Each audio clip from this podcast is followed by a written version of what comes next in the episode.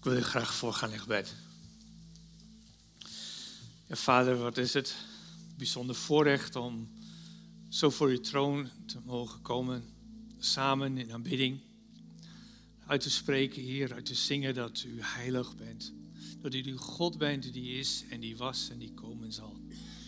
Heer, dat u de God bent die de tijden en de eeuwen overspant. Die in elke situatie bekend is en beweegt en, en nog altijd de heerschappij hebt. En heel deze wereld beweegt naar uw plan toe. Heer, door alle gebrokenheid heen. Heer, zo is het volkomen terecht dat wij vanmorgen uw naam verhogen. En met elkaar uitzingen, uitspreken en fluisteren. Jezus is Heer, de Heer regeert. U bent heilig en u bent goed, altijd en overal. Zo zegen wij uw grote naam, Heer. Ook als wij zometeen het woord gaan openen, Heer, we willen uw woord ook gewoon tot ons laten spreken, Heer. En dat de woorden van onze mond, de overleggingen van ons hart, gewoon alles dat het u welgevallig mag zijn, Heer. Dat het allemaal afgestemd mag zijn op uw grote plan, op uw liefde, op uw kracht, op uw heiligheid, op uw goedheid. Heer, dat u ook spreekt in ons leven, in ons hart en in onze situaties. En door ons heen in de tijd en de wereld en alle plekken waar we wonen en leven. Heer, dat u daarin uw glorie, uw heerlijkheid laat zien. In de machtige naam van Jezus onze Heer. Halleluja. Amen.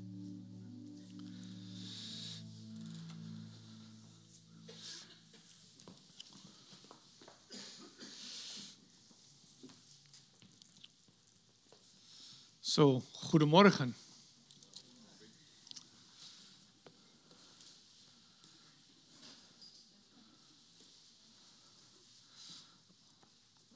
heel fijn, zeggen we dan, of heel gaaf dat ik hier vanmorgen weer mag zijn bij jullie. Um, ik bedacht, het is ongeveer drie jaar geleden dat ik voor het eerst uh, voet zette in het Levend Water gemeente. ja, drie jaar alweer. Ja. En uh, ik blijf het toch gewoon een bijzonder voorrecht om uh, vinden om bij jullie te zijn. En ja, als ik dan kijk en al de gezichten, al de namen die ik ken en al de verhalen die we al gedeeld hebben. En um, ook gewoon te zien dat, dat er weer nieuwe gezichten, nieuwe mensen bij zijn gekomen. En ook muziekteam, mooie, mooie aanwezigheid vanmorgen. Prachtig geluid. En ik heb begrepen dat er ergens een, dienst is met kind en gezin. Dus uh, ik dacht altijd, zijn een aantal mensen van mij weggebleven, maar die zijn gewoon ergens anders naartoe gegaan. Maar het nog beter is. Hier, was het, hier is het echt goed en daar is het nog beter. Of zo. Ja. Ik heb uh, Um, natuurlijk, we hebben al gebeden voor de situatie in Turkije en Syrië, de aardbeving daar. En ik me afgevraagd, ja, moet je nou, um, ja, moet ik een woord hebben dat vooral de situatie en op dat moment inspreekt. En we weten dat Jezus uh, aan het eind van zijn bediening tegen de discipelen zijn. Er zal een tijd komen dat, er, dat jullie omringd worden met, met oorlogen en geruchten van oorlogen en aardbevingen en hongersnoden. En um, moeten we daar vanmorgen over hebben. En ja, aan de ene kant voelde ik die verantwoordelijkheid wel. Aan de andere kant dacht ik van, maar ondertussen is er ook wat anders wat Jezus ook wil laten zien. En, en, um, en hoe goed is het en hoe belangrijk is het ook om dat in de gaten te houden. Dus dat we, terwijl we weten wat er allemaal speelt in deze wereld en dat echt niet uit het oog verliezen, ook kijken, maar wat is God nu aan het doen? En wat is onze plek in, in dat geheel? Wat is hij met ons aan het doen? En um, ik dacht een goed plek om daarmee te beginnen, voordat ik echt het thema aanroer, dat, is, dat zijn de laatste woorden die Jezus gesproken heeft in het Johannesevangelie. Um, en dat is, is, heel bijzonder. Dat is een heel intiem, een heel persoonlijk um, gesprek tussen hem en de Vader. Het zijn de laatste woorden, het is het laatste gebed van Jezus voordat hij naar het kruis gaat. Waarin hij zijn hart uitstort bij God, bij de Vader. En um, vraagt om dat, dat God nu gewoon, de Vader hem nu verheerlijkt. Dus dat, dat, dat de Vader als het ware echt volbrengt datgene waartoe hij Jezus gezonden heeft naar deze wereld. En tegelijk bidt Jezus ook voor de gemeente, voor de volgelingen, die in zijn naam verder zullen gaan En ook alles wat uit en door die volgelingen tot stand gekomen. En daar wil ik graag met jullie iets uit lezen. Als jullie met mij naar Johannes 17 wil gaan. Ik ga niet het hele hoofdstuk lezen, het is wel vrij lang. Maar als je, het is wel heel bijzonder beseffen dat, ehm, wat ik zei, van, dit, dit is het, noemen we de hoogpriesterlijk gebed. Dus, dus Jezus heeft een, vanaf hoofdstuk 13 heeft hij de voeten van, van de apostelen, van de discipelen gewassen. En hij heeft ook zijn hart met hun gedeeld over de liefde. En dat hij naar het huis van de Vader gaat en een plek voorbereidt voor iedereen. En, um, en, hij, ook het, op het hart gebonden om, om in zijn liefde te blijven en om, om de, zijn geboden in acht te nemen. En nu richt hij zich tot de Vader. En ik wil met jullie lezen Johannes 17, de versen 9 tot 11 en 18 tot 23. Johannes 17, vers 9 tot 11. En wat ik lees, ik knip er een stukje uit, dus ik wil, één, ik wil een thema eruit halen dat gaat over de eenheid van de gemeente. Dat is natuurlijk niet het enige wat Jezus deelt, maar dat wil ik vanmorgen wel laten zien hoe belangrijk dat voor hem is in het plan van de Vader. Johannes 17, vers 9 tot 11. En Jezus, nadat hij gevraagd heeft, wilt u mij verheerlijken en, uh, en ook hen bewaren die, ik aan, die u aan mij hebt gegeven en die ik alles heb verteld. En dan zegt Jezus, ik bid voor hen. Dus dat zijn voor zijn de volgelingen, degene die, die hem hebben erkend als de zoon van de Vader. Ik bid voor hen. Ik bid niet voor de wereld, maar ik bid voor de mensen die u mij hebt gegeven omdat zij van u zijn. Alles wat van mij is, is van u. En alles wat van u is, is van mij. En omdat in hen mijn grootheid zichtbaar geworden is. Dat is een, dat is een beetje een sleutelzin. Graag dat je dat goed in de gaten hebt wat hij er zegt. Omdat in hen, dus in mijn volgelingen, in hen die in mij geloofd hebben en erkend hebben dat alles wat ik gezegd en gedaan heb, komt bij u vandaan. In hen mijn grootheid zichtbaar geworden is. Ik ben al niet meer in de wereld, want ik ga naar u toe. Maar zij blijven wel in de wereld. Heilige Vader, bewaar hen door uw naam, de naam die u ook aan mij gegeven hebt, zodat zij één zijn zoals wij één zijn. Bewaar hen zodat zij één zijn zoals wij één zijn. En dan gaan we naar vers 18. En ik zend hen naar de wereld. Dus eerst zegt hij, ik bid voor hen, niet voor de wereld. Ik bid voor die, die, volgelingen, de gelovigen. Maar nou zegt hij, nou is hij ook aan bidden voor degenen die in de wereld zijn, die door de volgelingen van Jezus zullen hoorden en hem leren kennen. Ik zend hen naar de wereld, dus een zendingsbevel van Jezus in, in Johannes zou je kunnen. Ik zend hen naar de wereld zoals u mij naar de wereld hebt gezonden. En ik heb mij geheiligd omwille van hen, zo zullen ook zij door de waarheid geheiligd zijn. En ik bid niet alleen voor hen, maar voor allen die door hun verkondiging in mij geloven. Laat hen allen één zijn, Vader. Zoals u in mij bent en ik in u, laat hen zo ook in ons zijn. Opdat de wereld gelooft dat u mij hebt gezonden. is weer, van, waarom is dit nu zo belangrijk? Opdat de wereld gelooft dat u mij hebt gezonden. Ik heb hen laten delen in de grootheid die u mij gegeven hebt opdat zij één zijn, zoals wij, ik in hen en u in mij. Dan zullen zij volkomen één zijn en zal de wereld begrijpen dat u mij hebt gezonden en dat u hen lief had, zoals u mij lief had. Dan wil ik een gedeelte uit het Oude Testament lezen, Psalm 133. Een hele korte psalm, Psalm 133, een pelgrimslied van David. Hoe goed is het, hoe heerlijk als broeders en zusters bijeen te wonen. Goed als olie op het hoofd die, neerdaalt, die neervalt op de baard, de baard van Aaron, en neervalt op de hals van zijn gewaad. Als de dauw van de Hermon die neervalt op de bergen van Sion. Daar geeft de Heer zijn zegen, leven voor altijd.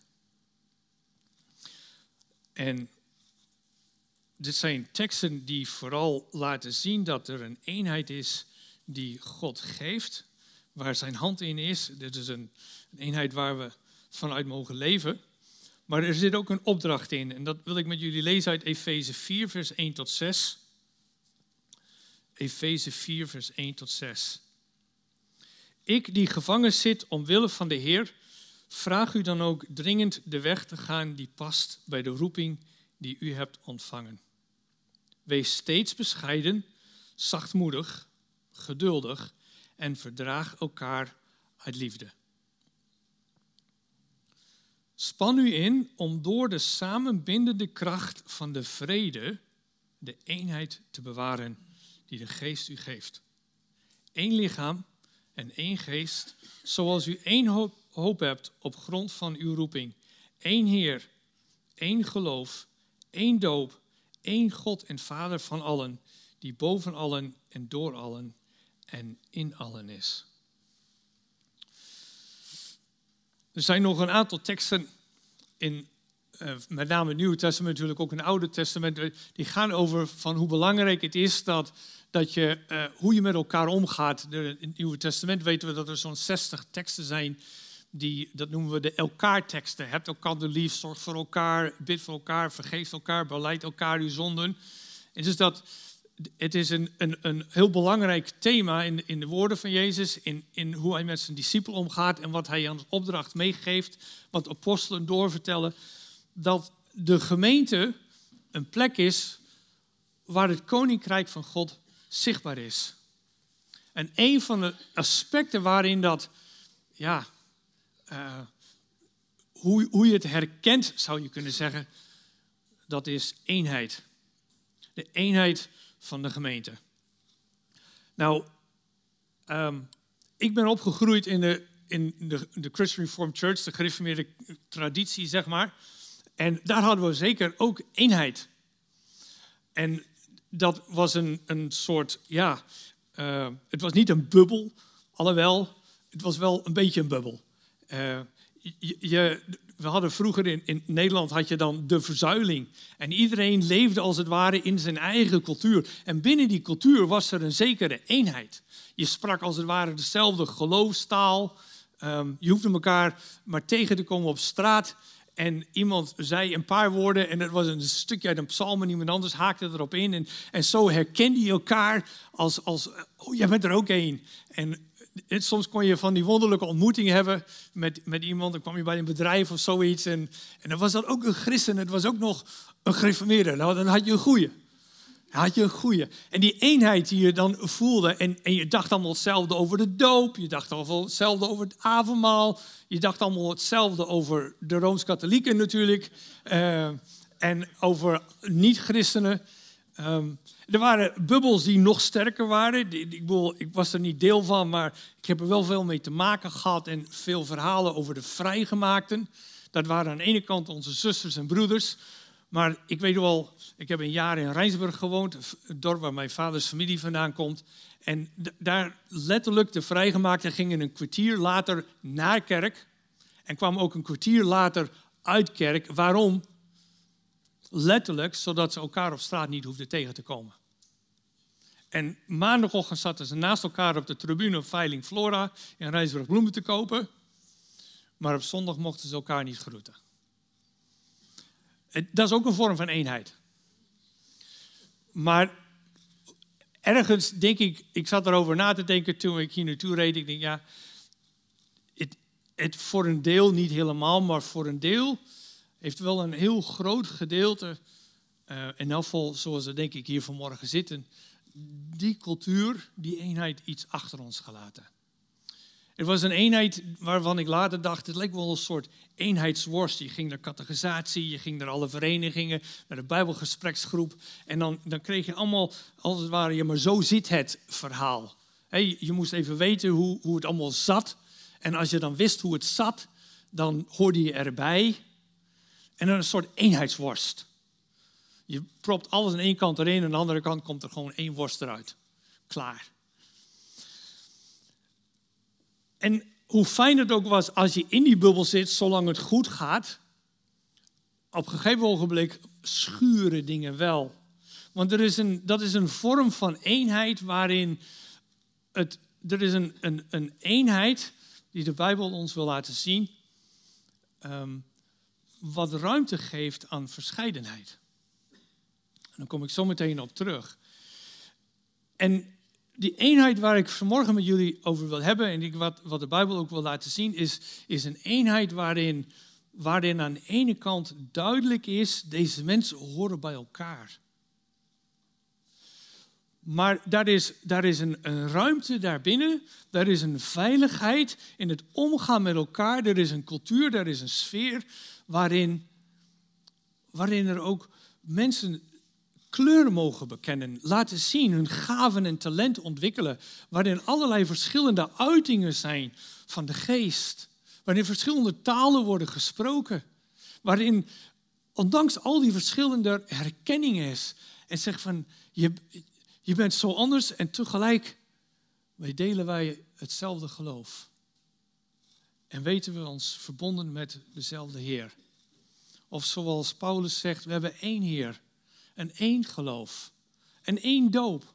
Al vieren we die op verschillende momenten in het leven. Maar we hebben nog altijd één doop, één avondmaal en noem maar op. En dat is, dat is de gemeente, maar hoe belangrijk die eenheid is, dat, dat ervaren we gewoon in het leven uh, van alle dag. Eenheid is overal belangrijk in gezinnen.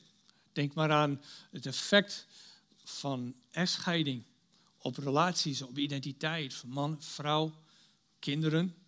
Hoe het zijn sporen trekt door de tijd. En je hoeft niet eens te scheiden, maar alleen als er ruzie is en de dingen niet, niet willen. En je gaat langs elkaar heen leven. En, en dan, dan, dan trek je je als het ware terug op een eiland en kan je jezelf niet meer goed laten zien. En, en ik zelf in mijn eigen leven weet ik ook, in een relatie met Nettie, dat ik ook al periodes heb gehad dat het gewoon, dat je elkaar als het ware wat kwijt raakt. En dat je weer op zoek bent, maar wie ben je dan? En, en wat kan ik nou wel en wat kan ik nou niet aan jou kwijt? En, en je moet weer dat stukje veiligheid in jezelf ontdekken. Soms worstelen eerst met jezelf, wie ben ik dan? Voordat je dat weer zichtbaar kan laten zijn bij de ander. Dus er is een verlangen naar eenheid. En, en pas als die eenheid er is, dan, dan is er ook weer vrijheid. Dan is het weer goed. Dan heb je het weer goed met elkaar. En kan je weer de stormen die het leven soms op je pad brengt, weer samen het hoofd bieden. Ik denk dat er, zoals hier vanmorgen zitten, ben ik van overtuigd dat we allemaal wel plekken kunnen bedenken, momenten in ons leven waar die eenheid onder druk stond. In, in je gezin, in je persoonlijke relaties, binnen familie, verband, broers, zussen onderling, vriendschappen. Vriendschappen die door omstandigheden onder druk komen te staan en waardoor je dus toch weer verschillende wegen gaat. Of op werk, collega's, binnen een bedrijf mensen elkaar toch kwijt kunnen raken. Om maar te zwijgen hoe het gaat tussen verschillende volkeren. De oorlogen en de geruchten van oorlogen en de gebrokenheid die we overal om ons heen zien. Die eenheid waar het om gaat, dat, dat is, dat is een, een, een weerspiegeling, dat is een verlangen dat van Gods hart uitgaat naar deze wereld. Zo is het begonnen en, en daar wil hij weer naartoe vind wat dat betreft dat je in de brief aan de heel goed terecht kan als het gaat over het beeld van wat die gemeente is en, en hoe de gemeente een rol speelt in Gods plan voor de redding van deze wereld. In gemeente, in, in Efeze laat Paulus als het ware zien dat er als er ware twee kanten zijn van, van hoe wij leven als, als christenen in deze tijd. De ene heeft te maken met wat wij van God weten. Dus wie is God en, en, en wat is zijn plan nu? En aan de andere kant hoe wij vanuit dat weten ons gedragen in deze wereld. En hoe, hoe de neiging is dat die twee dingen uit elkaar vallen, uit elkaar getrokken worden. Wat we over God weten, hoe goed hij is, hoe liefdevol, hoe betrokken, hoe rechtvaardig en tegelijk, tegelijk in ons gedrag en in ons dagelijks leven zijn we onder de invloed of, of neigen we zelfs om bezig te zijn met ja, dingen die, die daar niet in overeenstemming zijn met Gods plan. En het onder druk zetten. En de uitdaging is voortdurend weer om datgene wat wij van God weten om te zetten in hoe wij ons behoren te gedragen voor God en met elkaar in deze wereld. En waarom ik denk dat dat belangrijk is, ook nu nog, ook deze week, ook deze zondag na de grote ramp in Turkije, is omdat de wereld het nodig heeft dat wij als gemeente de beste versie van onszelf kunnen laten zien. Zoals in alle situaties. Je kan niet altijd overal alles oplossen. Maar wat je wel kunt doen, is in die aanwezigheid die je te bieden hebt, de beste versie van jezelf bieden. Worden, zijn. Zoals God je geroepen heeft en bedoeld heeft. En dat geldt dus ook voor ons als gemeente. De wereld heeft snakt naar, naar een plek waar het veilig is. Een plek waar er, er, er vrede is, waar je bij elkaar kunt komen zonder afgestoten te worden, zonder afgewezen te worden. Waar er licht is, waar het veilig is. Zo wil ik vanmorgen allereerst belichten dat die eenheid waar, waar Jezus om bidt en de eenheid waar Paulus zegt dat we naar moeten streven en aan de andere kant een eenheid is die door de Heilige Geest is. Het is dus een eenheid die gegeven is en een eenheid waar we naar mogen streven. Maar die eenheid, dat is een wezenlijke kenmerk van de gemeente. Ik heb wel eens, ik straks verteld dat vrij bekend ben met de gereformeerde en, en de vrijgemaakte traditie, cultuur. En daar, een van de discussies daarin is, wat is nu de ware kerk? Staat ook in de Heidelbergse catechismus, die we op catechisatie moesten leren. Wat is, waar herken je nou de ware kerk aan? En dat was aan de rechte prediking en de bediening van de sacramenten. Nou, ik denk dat je er echt wel aan toe mag voegen aan de eenheid. De ware kerk is zichtbaar aan de eenheid van en in de gemeente. Het is een wezenskenmerk en waar je dat ook kan zien is dat als de Bijbel spreekt over de gemeente, dat het altijd beelden zijn waar een enkelvoud in zit. Bedenk, denk alleen maar aan het woord lichaam van Christus. De gemeente is lichaam van Christus. De gemeente zijn niet lichamen van Christus, maar is lichaam van Christus. En, en zelfs zo dat als Jezus zegt de gemeente, als hij het heeft over de gemeente die hij bouwen zal op het fundament van de beleidenis dat hij is de Heer, door God gezonden de Messias, dan heeft hij het over één gemeente. Dus niet over elke plaatselijke gemeente, zoals de gemeente van Emmeloord of, of zelfs Levend Watergemeente. En wat is het, maar hij heeft het over één gemeente.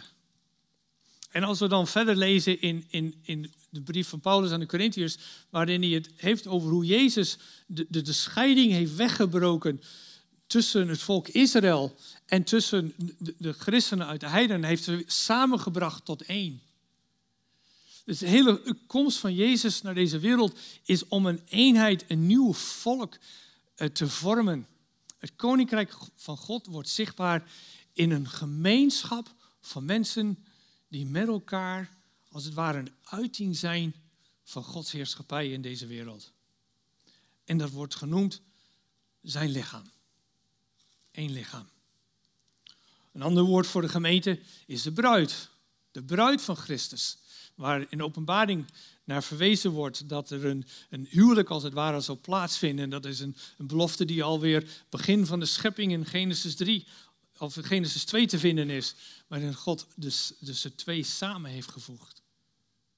Er is één volk, er is een familie, er is een huisgezin van God.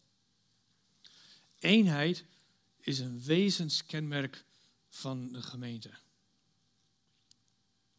Het is zo bijzonder dat de gemeente, het woord gemeente, en ik, ik, noem echt even steeds het woord gemeente, want als je de NBV-vertaling leest, dan staat er soms kerk.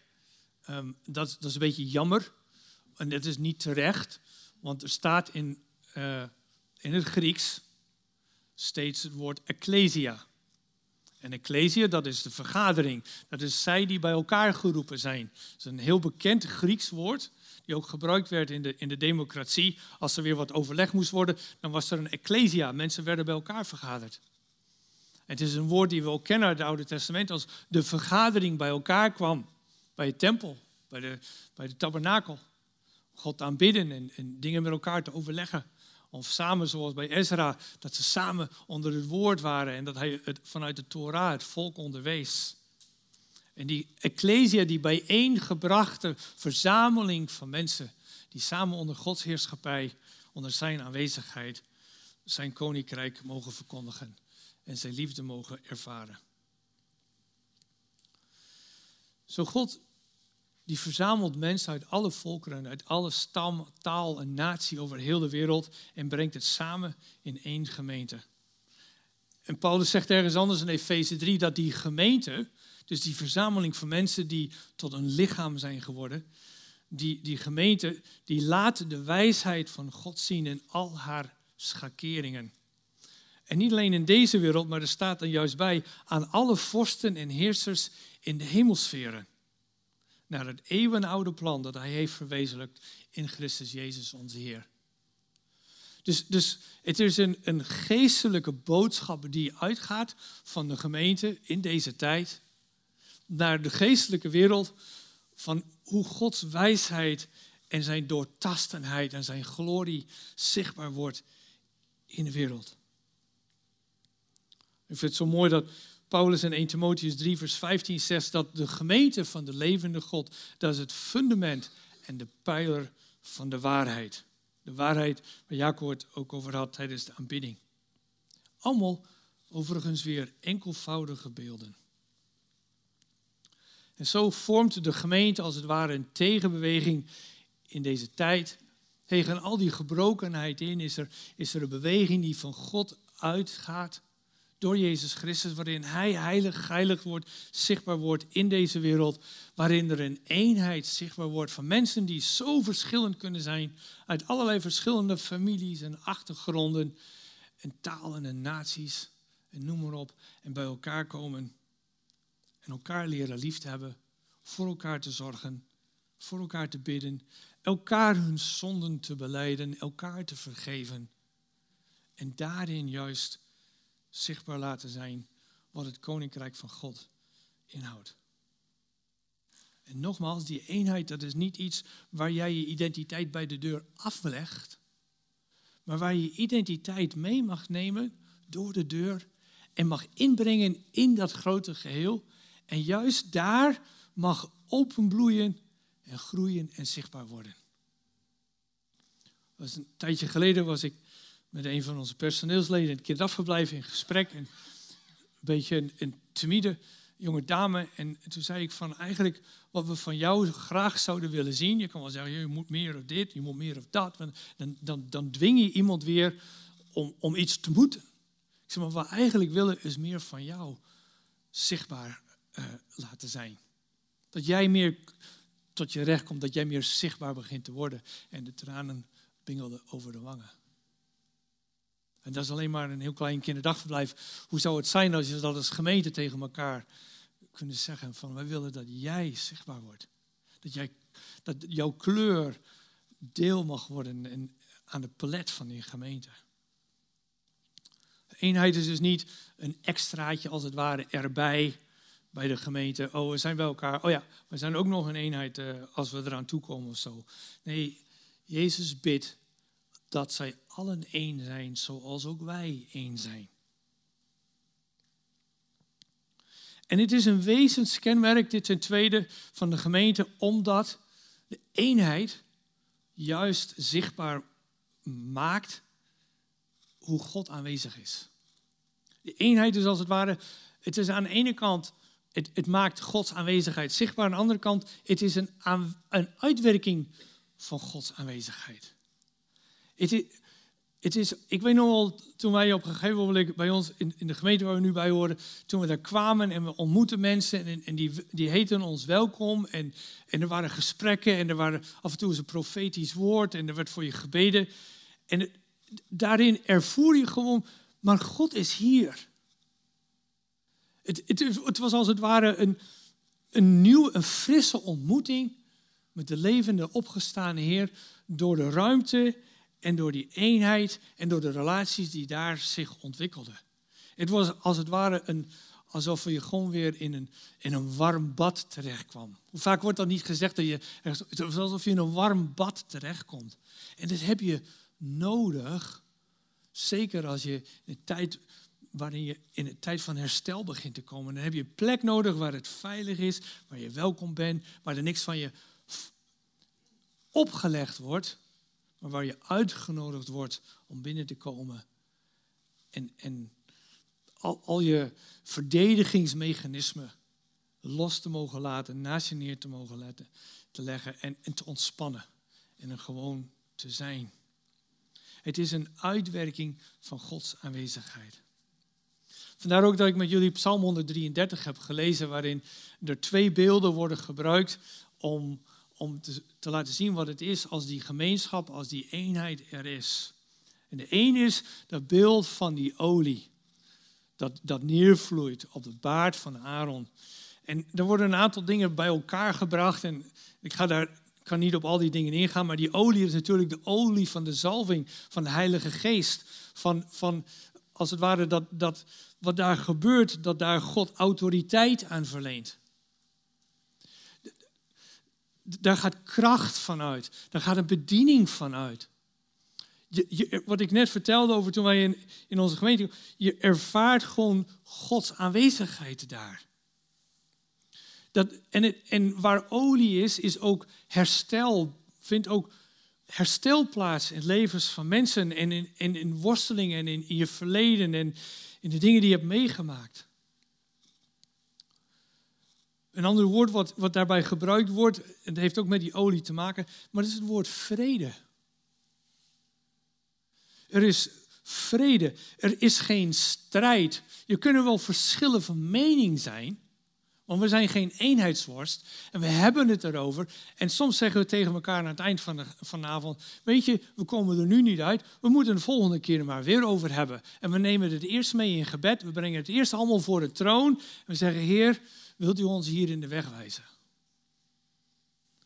En, en hoe dat dan kan, dat er dan alsnog weer een weg gebaand wordt en dat je elkaar weer vindt een volgende keer dat je bij elkaar komt, dat, dat laat ik zo meteen wel zien aan de hand van Efeze 3. Maar er is vrede. Dat wil zeggen, er is een, er is een, een shalom wat ervoor zorgt dat je uiteindelijk niet tot het puntje hoeft te gaan om je gelijk te halen.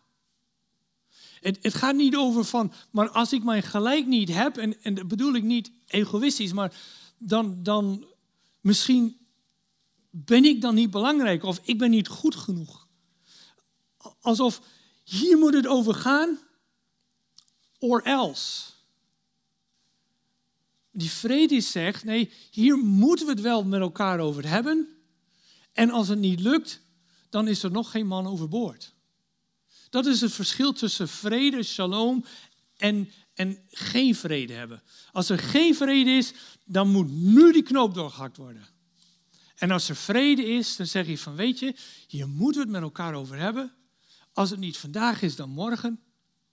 En als het niet lukt, dan is er nog geen man overboord. En, en, en zelfs als we op een gegeven moment zeggen van weet je, wat jij wil en wat ik wil, daar zit zo'n verschil tussen. Misschien past dat niet binnen één, één context. En is het tijd om iets nieuws te beginnen. En, en zo zijn er dus gemeentes ontstaan uit beide bewegingen. Dus uit een nieuwe gemeente kan ontstaan omdat je op een gegeven moment, ik ben het er niet mee eens en we stappen eruit en we gaan weer wat nieuws beginnen. En een gemeente wordt geboren uit strijd.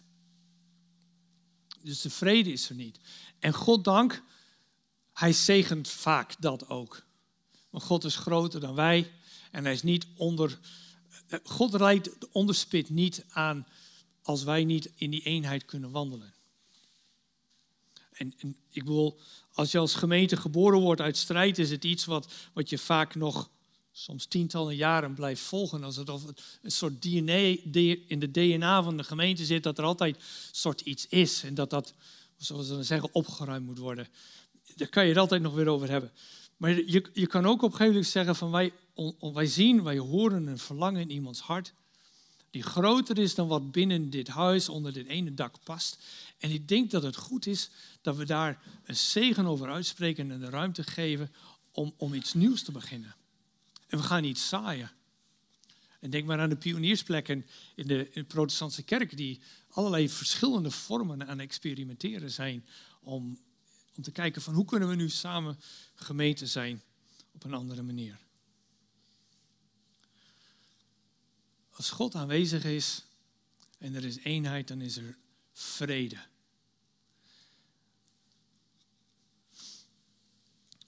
En als laatste, wat heel erg belangrijk is, en ook als we denken aan de tijd waarin we leven en de wereld om ons heen, en de beste versie van onszelf laten zien, is dat eenheid is een voorwaarde voor evangelisatie. Eenheid is een, ik zal niet zeggen de enige voorwaarde, maar is wel een hele belangrijke voorwaarde voor een succesvolle, een goede, een gezegende evangelisatie. Psalm 133 pakt daarbij een prachtig beeld van de dauw van Hermon dat, dat neerdaalt. En dat is een beeld van de natuur en dat, en dat dauw dat gaat dan, dat vloeit uit over het land. Dus, dus die, die, die eenheid, die gemeenschap is niet alleen maar voor degenen die direct bij betrokken zijn, die in het huis zijn, zoals die daar om, het, om, om Aaron zijn, in het Levitische, in het priesterlijke bijeen zijn. Maar het is iets wat over het hele land gaat. Want als er eenheid is, dan dat betekent dat God er is. Dat betekent dat zijn heerschappij er is. Dat betekent dat zijn, zijn zegen, zijn shalom door kan werken in de wijdere omgeving van waar die gemeenschap en die eenheid plaatsvindt.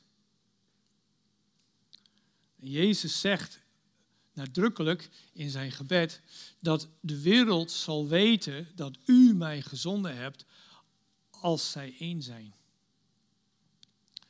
En, en het bijzondere is dat Jezus in zijn gebed dus vooruitdacht naar ook de tijd dat wij nu leven. Hij zegt ook diegenen die door deze eerste gelovigen, deze eerste volgelingen, tot geloof zullen komen. Zij zullen dus die eenheid zien en dat zal hun geloof uh, bewerkstelligen. En, en dan komen zij tot geloof. En als die dan ook nog weer met elkaar, samen met die eerste gelovigen, samen één zijn, dan, dan is dat ook weer een getuigenis naar de wereld toe dat u mij gezonden hebt.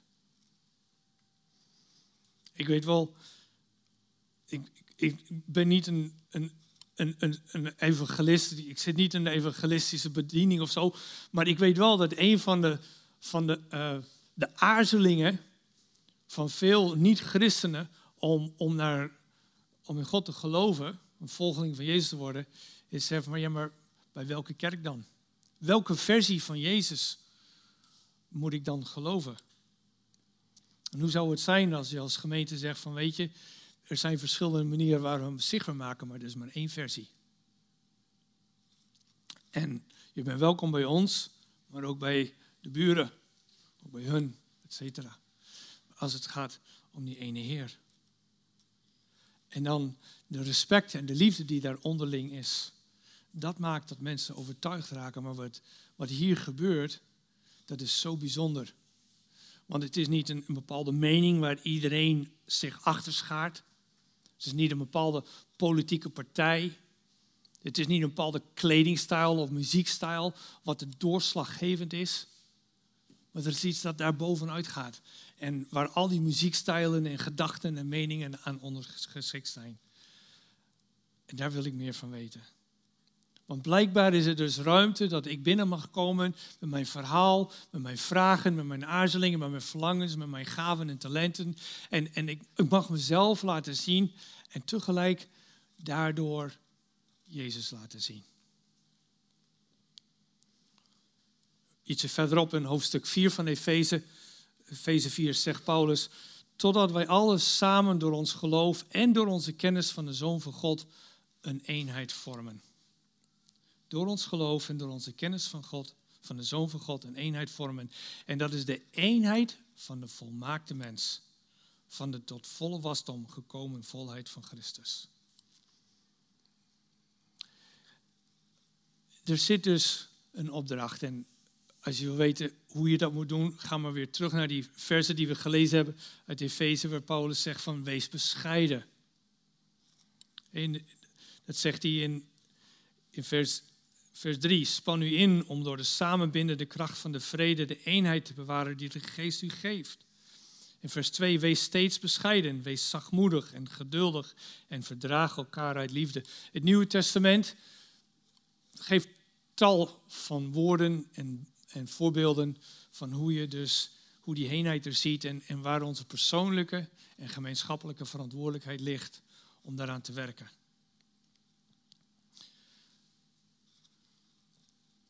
Wat ik vanmorgen met jullie mee af wil ronden is dat die eenheid aan de ene kant is een opdracht. Iets waar we mogen werken, waar we naartoe mogen groeien. Waar we ook elkaar om mogen bevragen. Eh, als, als we proeven dat er een soort druk is en zeggen van joh, ik heb het idee dat hier iets zo gestuurd wordt. Eh, is dit wat, wat de Heer wil of is dit wat jij wil? Of ervaar ik, zit ik hier zelf in mijn gevoelens wat soms is het je eigen achterdocht of, of gevoelens vanuit het verleden van onveiligheid die je meeneemt en denkt, mm, ze motten weer wat van mij. Of hier gaat iets waar ik het niet mee eens ben. En je bent als het ware voortdurend met elkaar aan het zoeken. Waarom? Omdat God bezig is onze persoonlijke levens te herstellen terwijl hij bezig is zijn lichaam, de bruid van Christus, vorm te geven in deze wereld. En zo een plek te creëren waar mensen hem mogen leren kennen en een ontmoeting met Jezus mogen hebben. En hoe gaaf zou het zijn als we als gemeente, de grote wereldwijde gemeente, alle christenen samen, Plaatselijk ook, in Emmeloord of in Noord-Groningen of waar je ook woont. Of in je eigen gemeente. Of in je huiskring. Iets van die eenheid van, van God, van Jezus niet alleen mag ervaren, maar ook zichtbaar mag zijn. Ik wil je vragen om, om te gaan staan en de muziekteam mag naar voren komen. En wil ik graag met jullie bidden, afsluiten, ook met een zegen.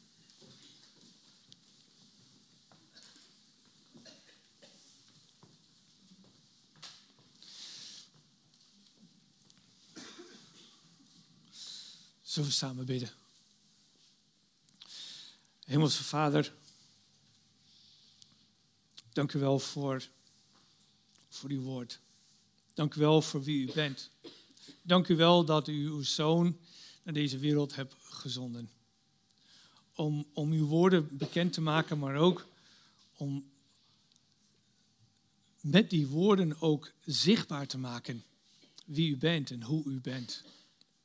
En hoe hij die eenheid, hoe Jezus die eenheid tussen u en hem, samen met de Heilige Geest, heeft uitgeleefd en voorgeleefd voor de discipelen, voor die eerste gelovigen. En dat wij vandaag nog steeds door die verhalen en woorden heen, maar ook door het effect en de vruchten van, van die gemeente en van die woorden, van die gemeenschap door de eeuwen heen, vandaag daarin mogen staan. En dat we zelf dat ook ervaren hebben. Misschien dat de reden is waarom we hier vanmorgen zitten, Heer. Omdat wij iets van die vrede en die veiligheid en die eenheid hebben geproefd en dat het ons hart geraakt heeft. En dat we daarin uw aanwezigheid hebben ervaren.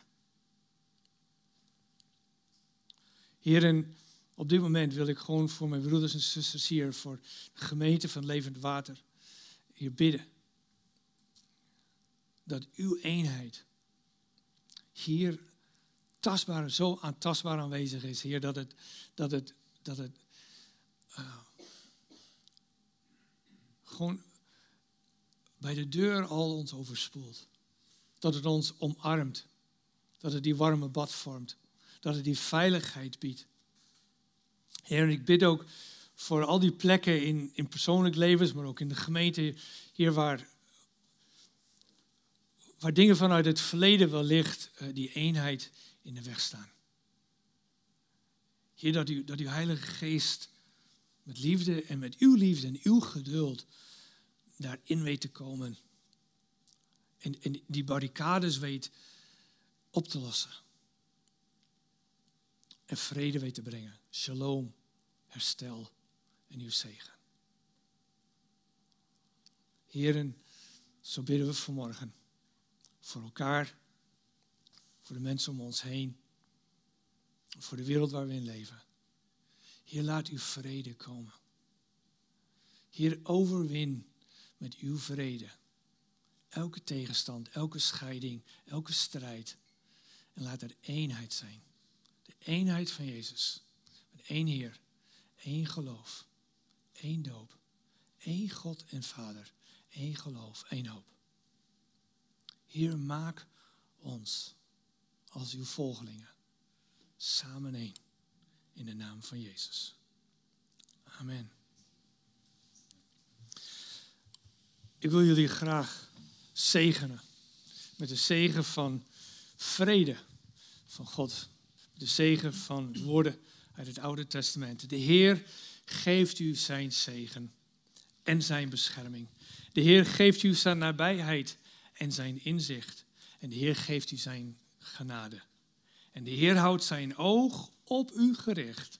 En hij geeft u zijn vrede en de eenheid met hem en de Heilige Geest, die is en blijft van nu en voor eeuwig tot Christus terugkomt. Amen.